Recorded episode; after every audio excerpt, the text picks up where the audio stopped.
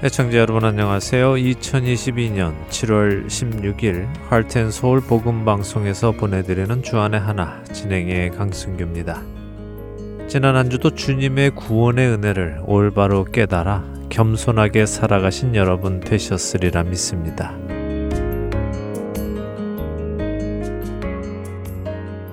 혹시 지금 이 방송 들으시며 운전하고 계시는 분 계십니까? 제가 알기로는 많은 애청자분들이 출퇴근 시간에 운전을 하시며 저희 할텐서울 복음 방송을 들으신다고 하던데요. 항상 안전 운전 하시기 바랍니다. 저는 캘리포니아에서 약 12년 정도 살아보았습니다. 그리고 이곳 아리조나에서 20년을 살았는데요. 지금 이렇게 돌이켜 생각해 보면 캘리포니아에 살 때는 운전을 하면서 제 차 유리창에 돌이나 도로 위에 떨어진 물건이 튄 기억이 없습니다. 12년을 사는 동안 한 번도 제 자동차 앞유리를 간 적이 없죠. 근데 이곳 아리조나에는 운전 중에 차 유리창에 돌 같은 것이 튀는 경험이 참 많습니다. 한 달에 몇 번씩 있을 정도이니까요. 지난 20년 동안 특별히 지난 5, 6년 동안 자동차 앞유리를 한 7, 8번 갈았던 것 같습니다. 여러분이 살고 계시는 지역은 어떻습니까? 운전 중에 이런 경우가 많이 있습니까? 첫 찬양 들으신 후에 말씀 나누겠습니다.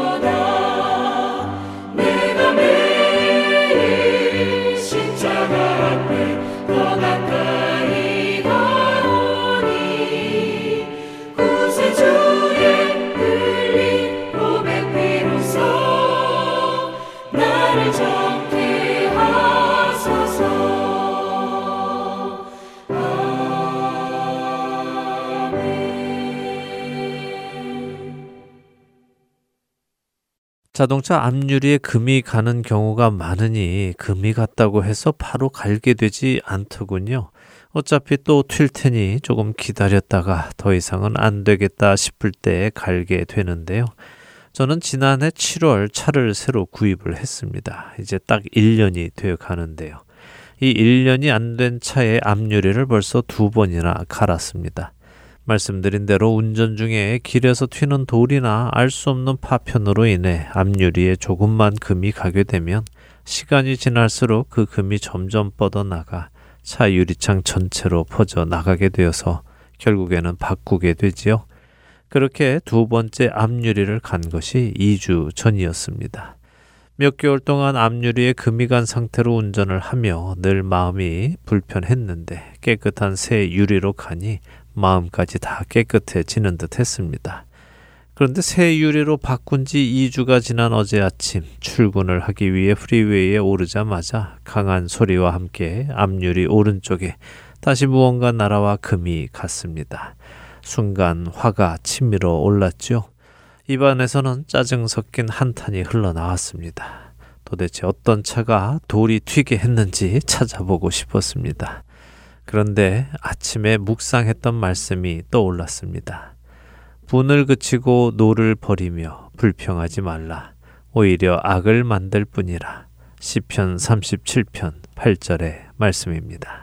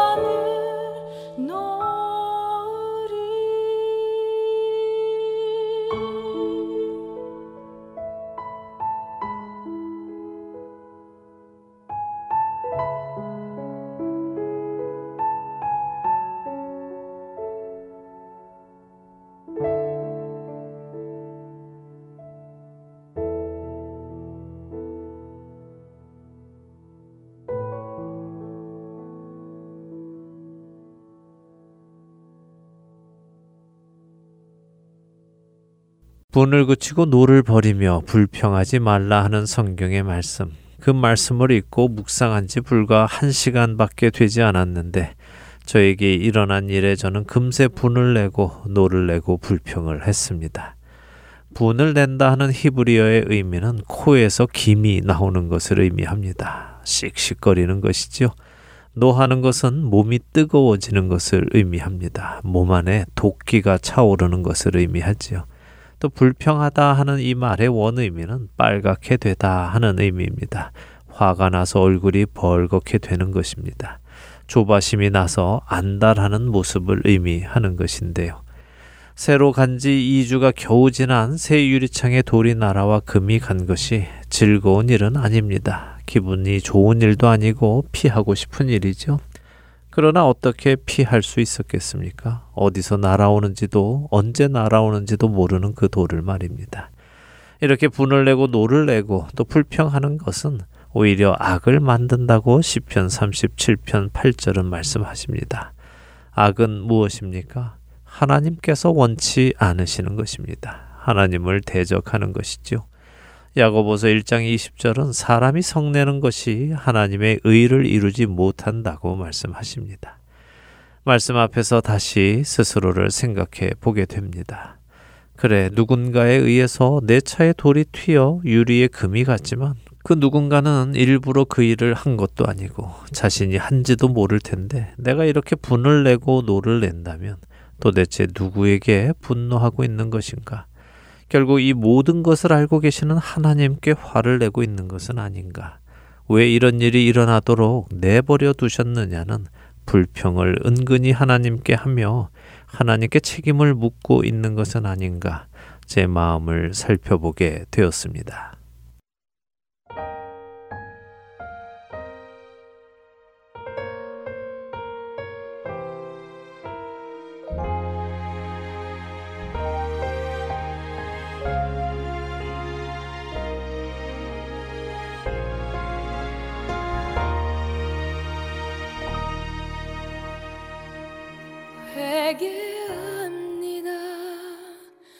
회개합니다. 내 속에 있는 헛된 생각까지 회개합니다. 회개합니다. 죄악 가운데 살던 지난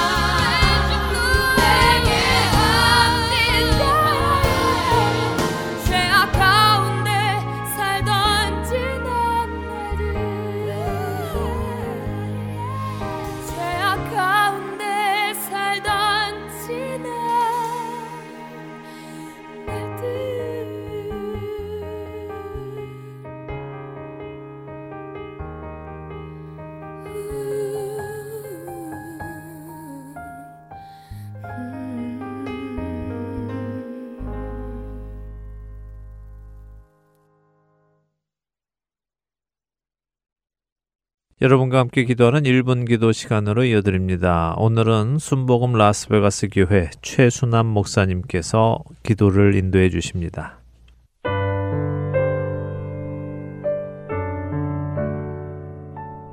하렌 서울 1분 기도 시간입니다. 저는 순복음 라스베가스 교회에서 부목사로 사역하고 있는 최순환 목사입니다.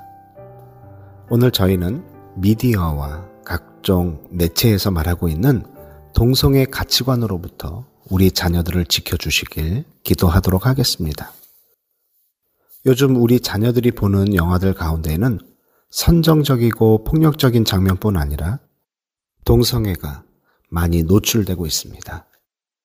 얼마 전 뉴스를 읽는 중 디즈니 TV 애니메이션 제작 책임자가 자신의 어린이용 애니메이션에 레즈비언, 게이, 양성애자, 성전환자, 그리고 성 정체성을 명확히 할 수 없는 사람을 상징하는 LGBTQ 코드를 집어넣기를 희망했을 때 회사가 거부하지 않고 오히려 일부는 적극적으로 환영해 주어서 기분 좋게 놀랐다라고 말하는 기사를 보았습니다.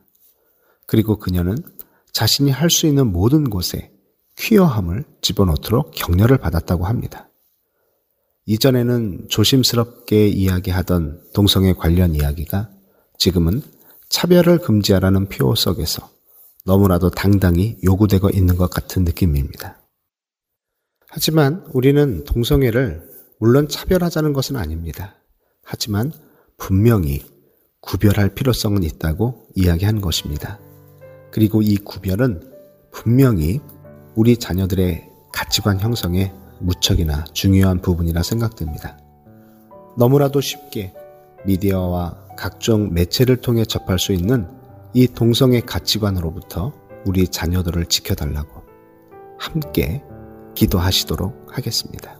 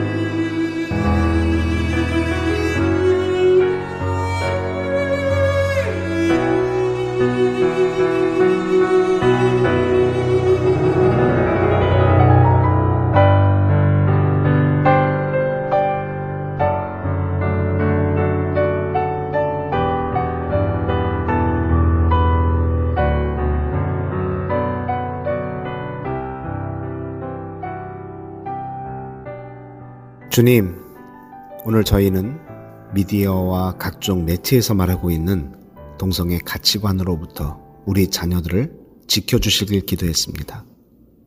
요즘 상황을 보면 우리 자녀들은 너무나도 쉽게 그리고 너무나도 많이 동성애에 노출되어 있습니다. 동성애를 우호적으로 표현하는 영화가 증가되고 있고 많은 미디어와 각종 매체에서는 동성애를 보호해야 하고 학교에서는 동성애가 정상이라고 가르쳐야 한다는 주장이 넘쳐나고 있습니다. 분명히 구별되어야 할 죄의 문제가 마치 차별을 당하고 있는 것처럼 왜곡되어서 우리 자녀들의 가치관을 혼란스럽게 하고 있습니다. 주님, 이러한 혼란 가운데 우리 자녀들을 바른 가치관으로 인도할 수 있도록 우리를 깨어있게 해 주시고 우리 자녀들을 성경의 바른 진리로 인도할 수 있도록 우리에게 지혜를 허락하여 주시옵소서. 그리고 무엇보다 우리 자녀들이 이러한 왜곡된 가치관에 흔들리지 않고 주님의 진리 앞에 설 수 있도록 도와 주시옵소서. 예수님의 이름으로 기도합니다. 아멘.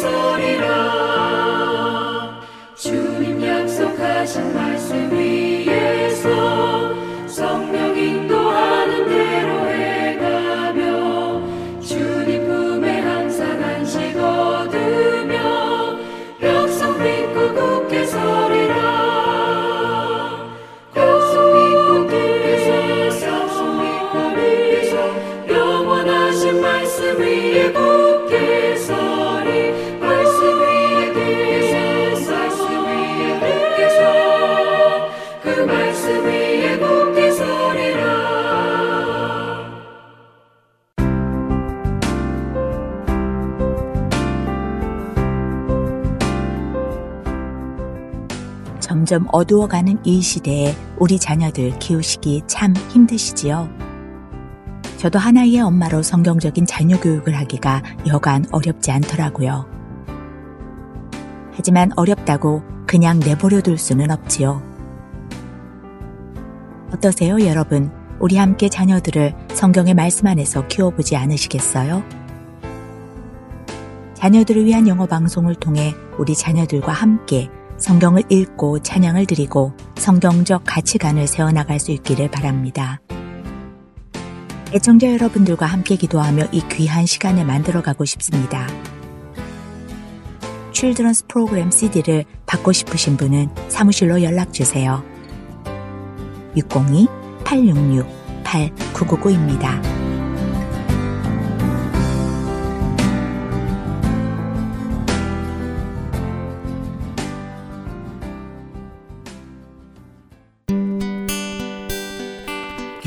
소식 사랑으로 땅끝까지 전하는 아랜소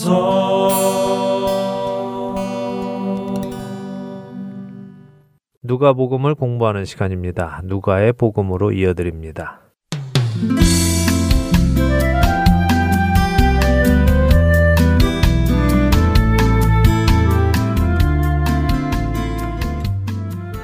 애청자 여러분 안녕하세요. 누가복음을 공부하는 시간입니다. 누가복음 진행의 함혜진입니다. 네, 여러분 안녕하세요. 강승규입니다. 네, 지난 두 주에 걸쳐서 누가복음 16장 19절에서 31절에 기록된 부자와 거지 나사로의 이야기를 살펴보고 있습니다. 네.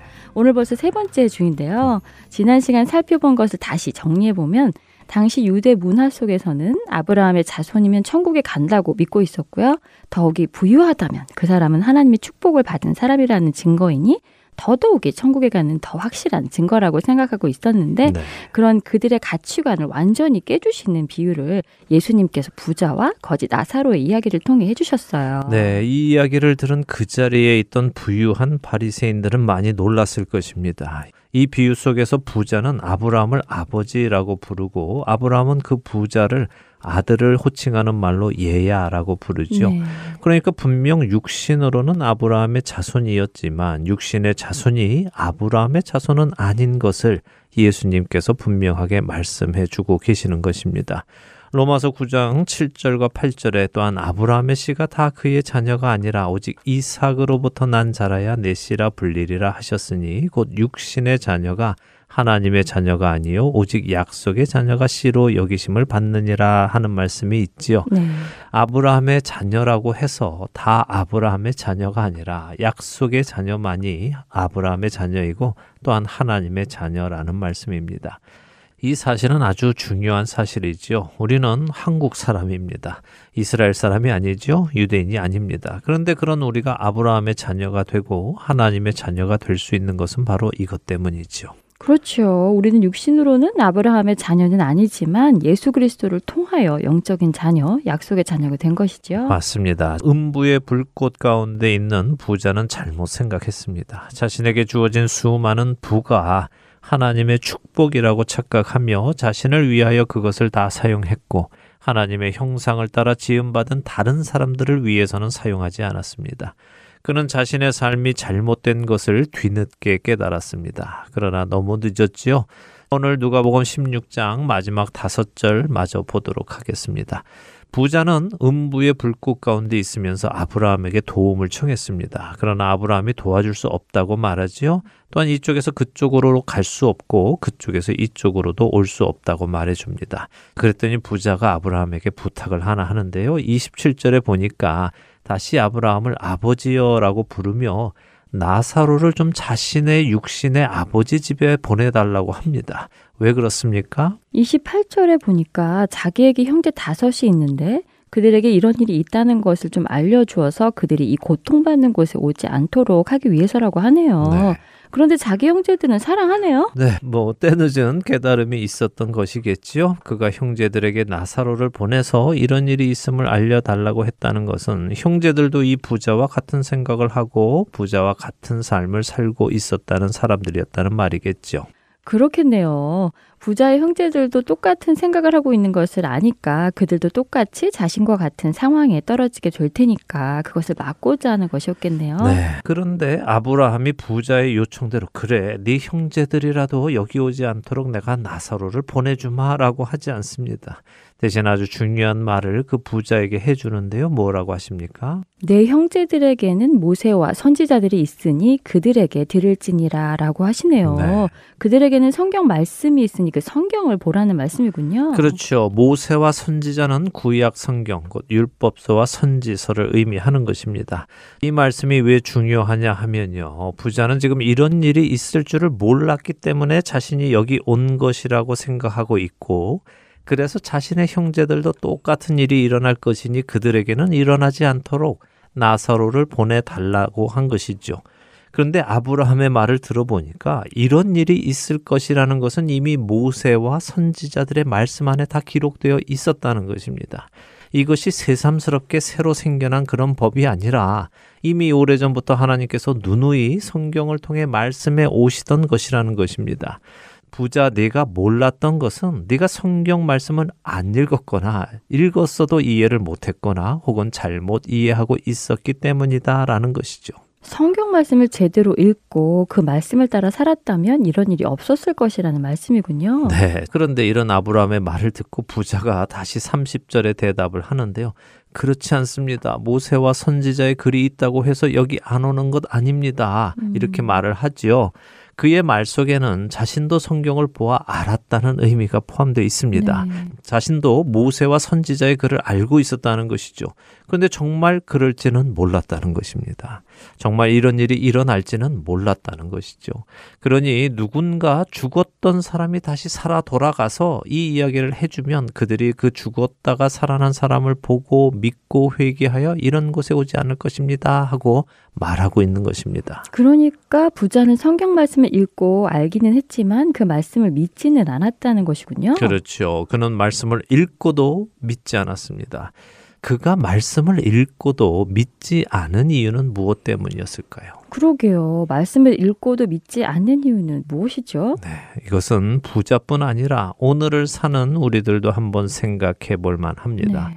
이 시대에도 동일한 모세와 선지자의 글이 있습니다. 그런데 어떤 사람들은 그 성경을 읽고 믿음이 생깁니다.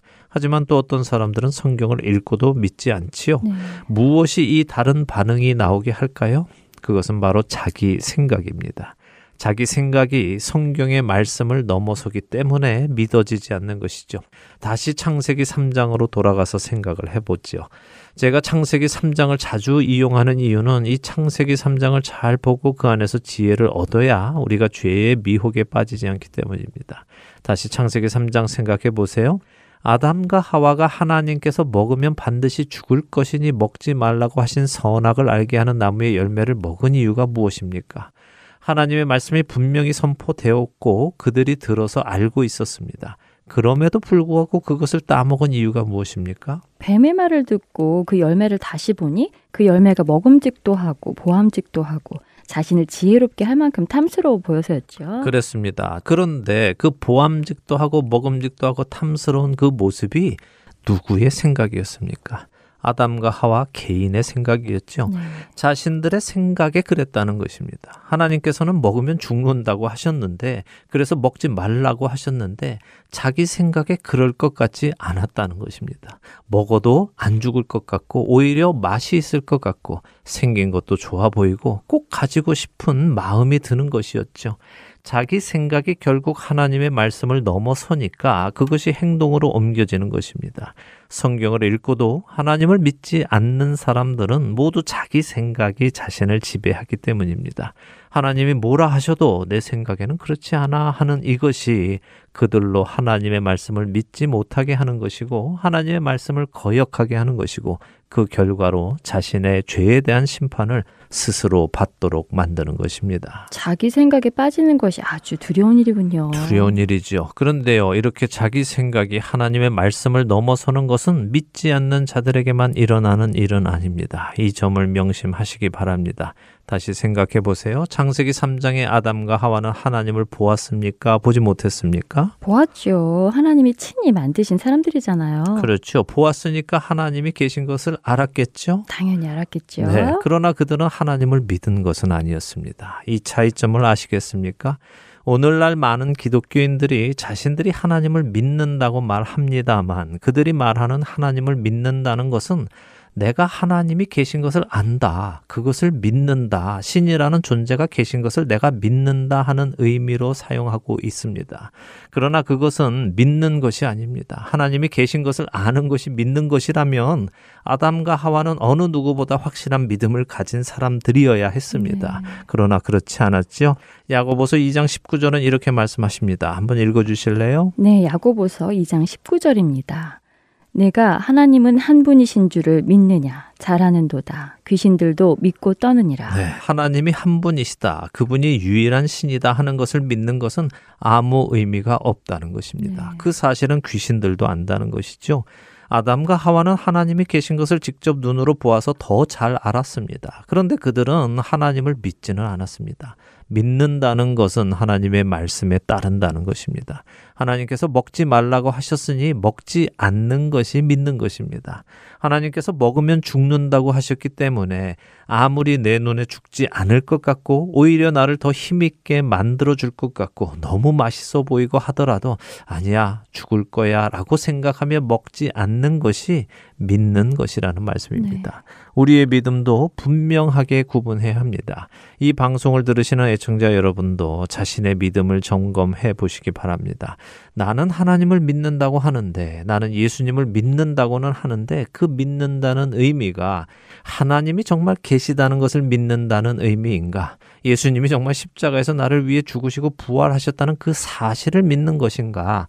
만일 이 사실들을 믿는 것을 믿음이라고 생각하고 있다면 그것은 아담과 하와와 다른 점이 없고요. 야고보 사도가 말씀하시는 귀신들과 다른 점이 없습니다. 아담과 하와가 하나님을 믿었다면 선악을 알게 하는 나무의 열매를 따먹지 않았을 것입니다. 우리가 하나님을 믿는다면 그분의 말씀을 따라 살 것입니다. 성경은 이렇게 말씀하시지만 내 생각은 그렇지 않아. 성경은 이렇게 하면 안 된다고 하시지만 어떻게 말씀을 다 지키며 살아? 그럴 수는 있는 사람이 어디 음. 있어? 라는 생각을 하면서 자신의 육신과 타협하며 살아간다면 그 사람은 믿음이 있는 것이 아닙니다. 부디 여러분 각자의 믿음을 점검해 보시기 바랍니다. 네, 마음이 무거워지네요. 저의 믿음이 단순히 지식을 아는 것인지 아니면 정말 믿는 것인지 깊이 돌아보아야 하겠습니다. 네, 그렇게 하시기를 바랍니다. 부자가 하는 말은 이런 말입니다. 아버지 아브라함이요, 맞습니다. 모세와 선지자의 글, 다시 말해 성경이 있기는 있었는데요. 그 말씀만 읽었을 때 저는 정말 이런 일이 있을지는 믿지 못했습니다. 그런데 내가 와 보니 정말 이런 곳이 있네요.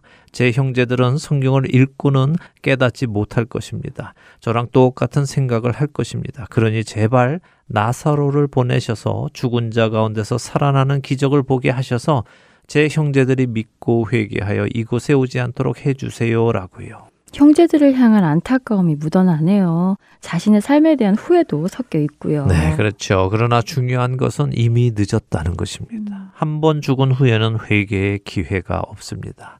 자, 이렇게 부자가 간곡히 부탁을 합니다. 우리 생각에도 누군가 죽음에서 살아 돌아와서 사후 세계가 있다, 심판이 있다, 이런 말을 해주면 믿을 것 같지요? 음.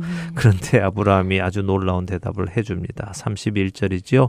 모세와 선지자들에게 듣지 아니하면 비록 죽은 자 가운데서 살아나는 자가 있을지라도 권함을 받지 아니할 것이다라고 답을 합니다. 다른 말로 표현하면 어떤 말씀일까요? 성경의 말씀을 읽고 그 말씀을 믿지 않으면 죽었다 살아난 사람이 말을 해도 안 믿을 것이다. 그런 말씀이군요. 그렇습니다. 더 자세히 말씀을 드리면 이런 말씀입니다.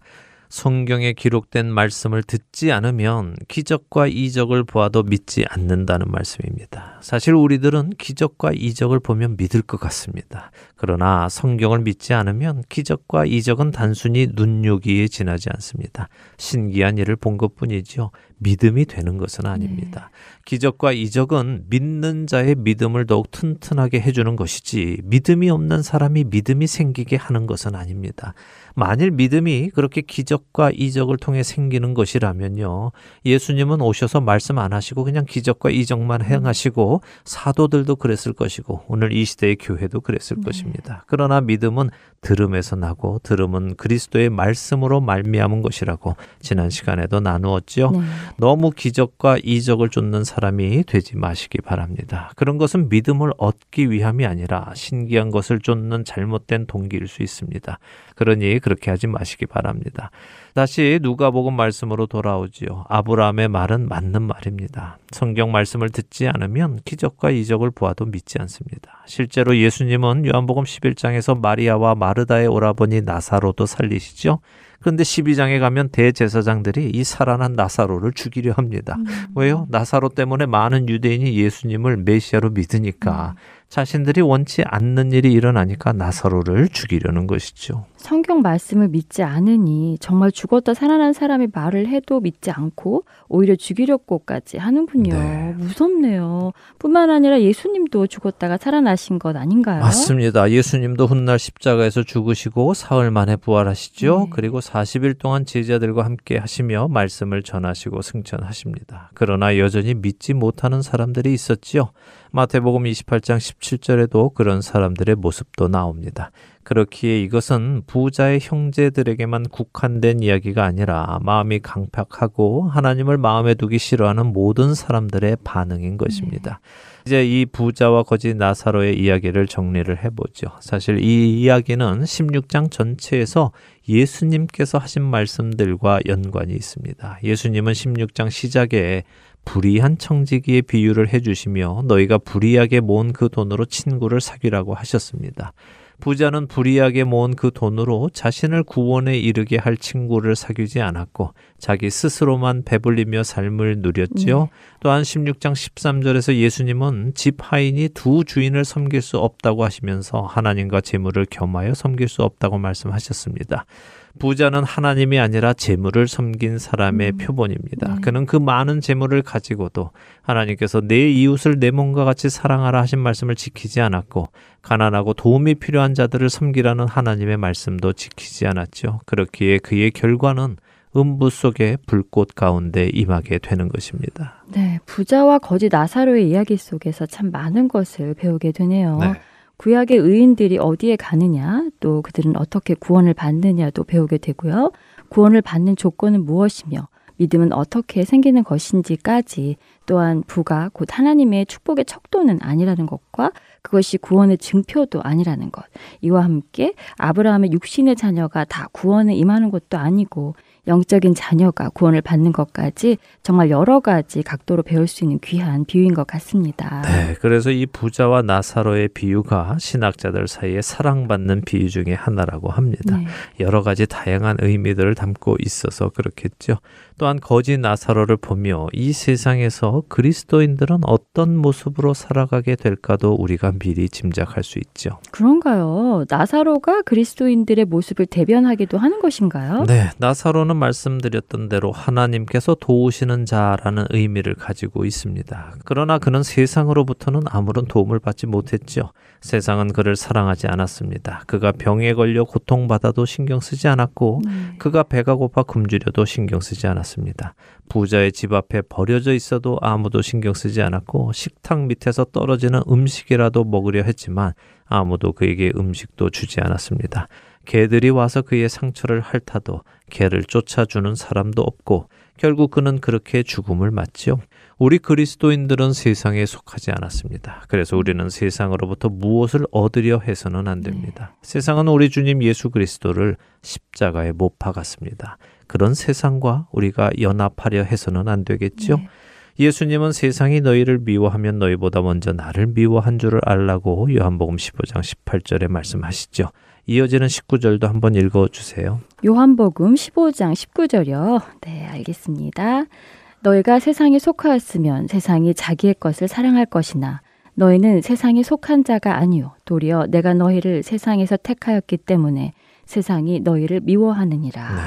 그렇네요. 우리는 세상에 속하지 않았기에 세상이 우리를 사랑하는 것이 아니라 오히려 미워한다고 하시네요. 네. 그럼에도 불구하고 우리는 세상으로부터 사랑받으려고 노력하는 것 같습니다. 네, 자주 그렇지요. 네. 예, 그러나 그렇지 않고 살아가는 우리가 되기를 바랍니다. 네. 이렇게 해서 누가복음 16장까지를 마칩니다. 이제 다음 주에는 또 17장으로 넘어갈 텐데요. 17장에도 조금 이해하기 어려운 말씀이 있지만 가만히 예수님의 말씀과 그 의도를 잘 생각하며 묵상해 본다면 또 어렵지 않게 이해하실 수 있을 것입니다. 네, 미리 한번 읽어보고 오도록 하겠습니다. 누가복음 오늘 시간 마쳐야겠네요. 한 주간도 말씀을 읽고 그 안에서 믿음이 자라나가는 우리가 되기를 소망합니다. 네, 저희는 다음 주에 다시 찾아뵙겠습니다. 안녕히 계십시오. 안녕히 계세요.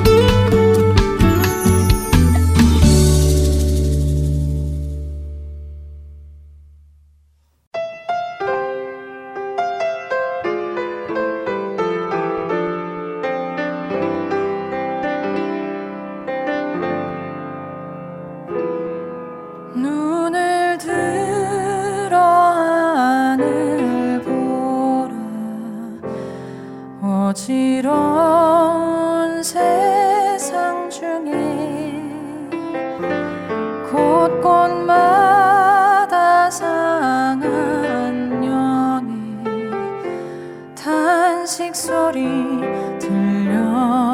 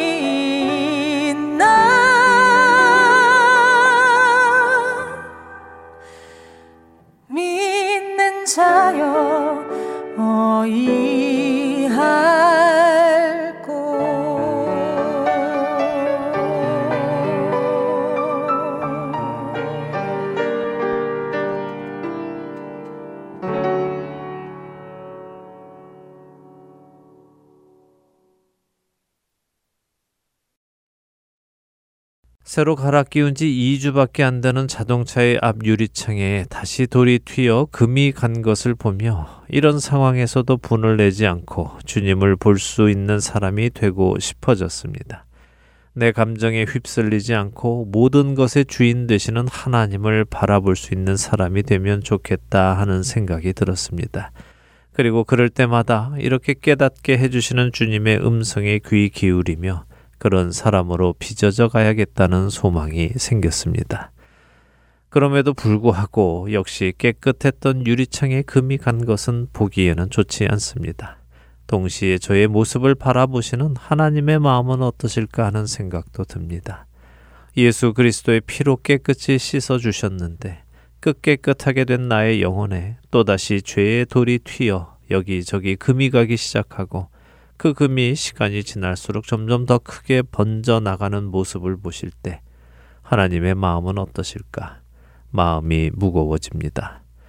그래도 참 감사한 것은 우리는 깨지고 망가진 우리의 영혼을 언제든 다시 하나님 앞으로 가지고 나갈 수 있다는 것입니다.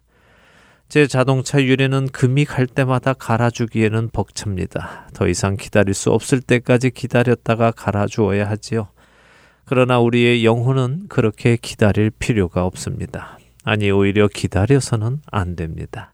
내 영혼의 죄의 파편이 튀어 상처가 날 때마다 우리는 즉시 즉시 하나님께로 나아가 이것을 새롭게 해 주시라고 말씀드릴 수 있습니다. 예수님께서 이 땅에 오셔서 십자가를 지시고 죽으시고 부활하신 이유는 죄의 종되었던 우리를 자유하게 하시고 깨끗게 하시기 위함입니다. 그러나 단 한 번만 깨끗하게 해주시는 것은 아닙니다. 한 번 깨끗하게 해주었는데 또 더러워졌구나. 이제는 할 수 없다 하시는 것이 아니라 구원의 날까지 자신에게 나아오는 모든 죄인을 일곱 번씩 일흔 번이라도 용서하시며 새롭게 해주시는 분이 우리 주님이십니다. 그리스도의 피로 깨끗게 된 우리이지만 여전히 우리를 향해 튀어오르는 죄의 파편들이 날마다 나라와 우리의 영혼을 상처냅니다. 그렇기에 우리는 매일같이 주님께 나아가 그 상처를 드러내고 치유받고 다시 상처 나지 않도록 나 자신을 깨끗이 지켜 나가도록 힘써야 합니다. 사랑하는 알텐 서울 복음 방송의 청자 여러분. 오늘 여러분의 영혼에 있는 죄의 상처들, 죄의 파편들, 깨지고 금이 간 그곳을 여전히 가만히 내버려 두고 계십니까? 주님께로 가지고 나가시기 바랍니다. 주님 앞에서 내가 잘못한 부분을 시인하고 회개하시기 바랍니다. 그리고 그분의 극률한 손길로 치유받고 빚음받아 또다시 그리스도인의 발걸음을 내디드시기 바랍니다. 그가 빛 가운데 계신 것 같이 우리도 빛 가운데 행하면 우리가 서로 사귐이 있고 그 아들 예수의 피가 우리를 모든 죄에서 깨끗하게 하실 것이요. 만일 우리가 죄가 없다고 말하면 스스로 속이고 또 진리가 우리 속에 있지 아니할 것이요. 만일 우리가 우리 죄를 자백하면 그는 미쁘시고 의로우사 우리 죄를 사하시며 우리를 모든 불의에서 깨끗하게 하실 것이요. 요한 1서 1장 7절에서 9절의 말씀입니다. 주님과의 사귐이 있기에 어떤 죄의 상처도 주님께 가지고 나아가 죄 사함을 받고 깨끗게 함을 받아 흠도 없고 점도 없고 책망받을 것 없는 그리스도인으로 살아가는 은혜가 저와 애청자 여러분께 있기를 소원하며 오늘 주안의 하나 여기에서 마치도록 하겠습니다. 함께 해주신 여러분들께 감사드리고요. 저는 다음 주 이 시간 다시 찾아뵙겠습니다. 지금까지 구성과 진행의 강순기였습니다. 애청자 여러분 안녕히 계십시오.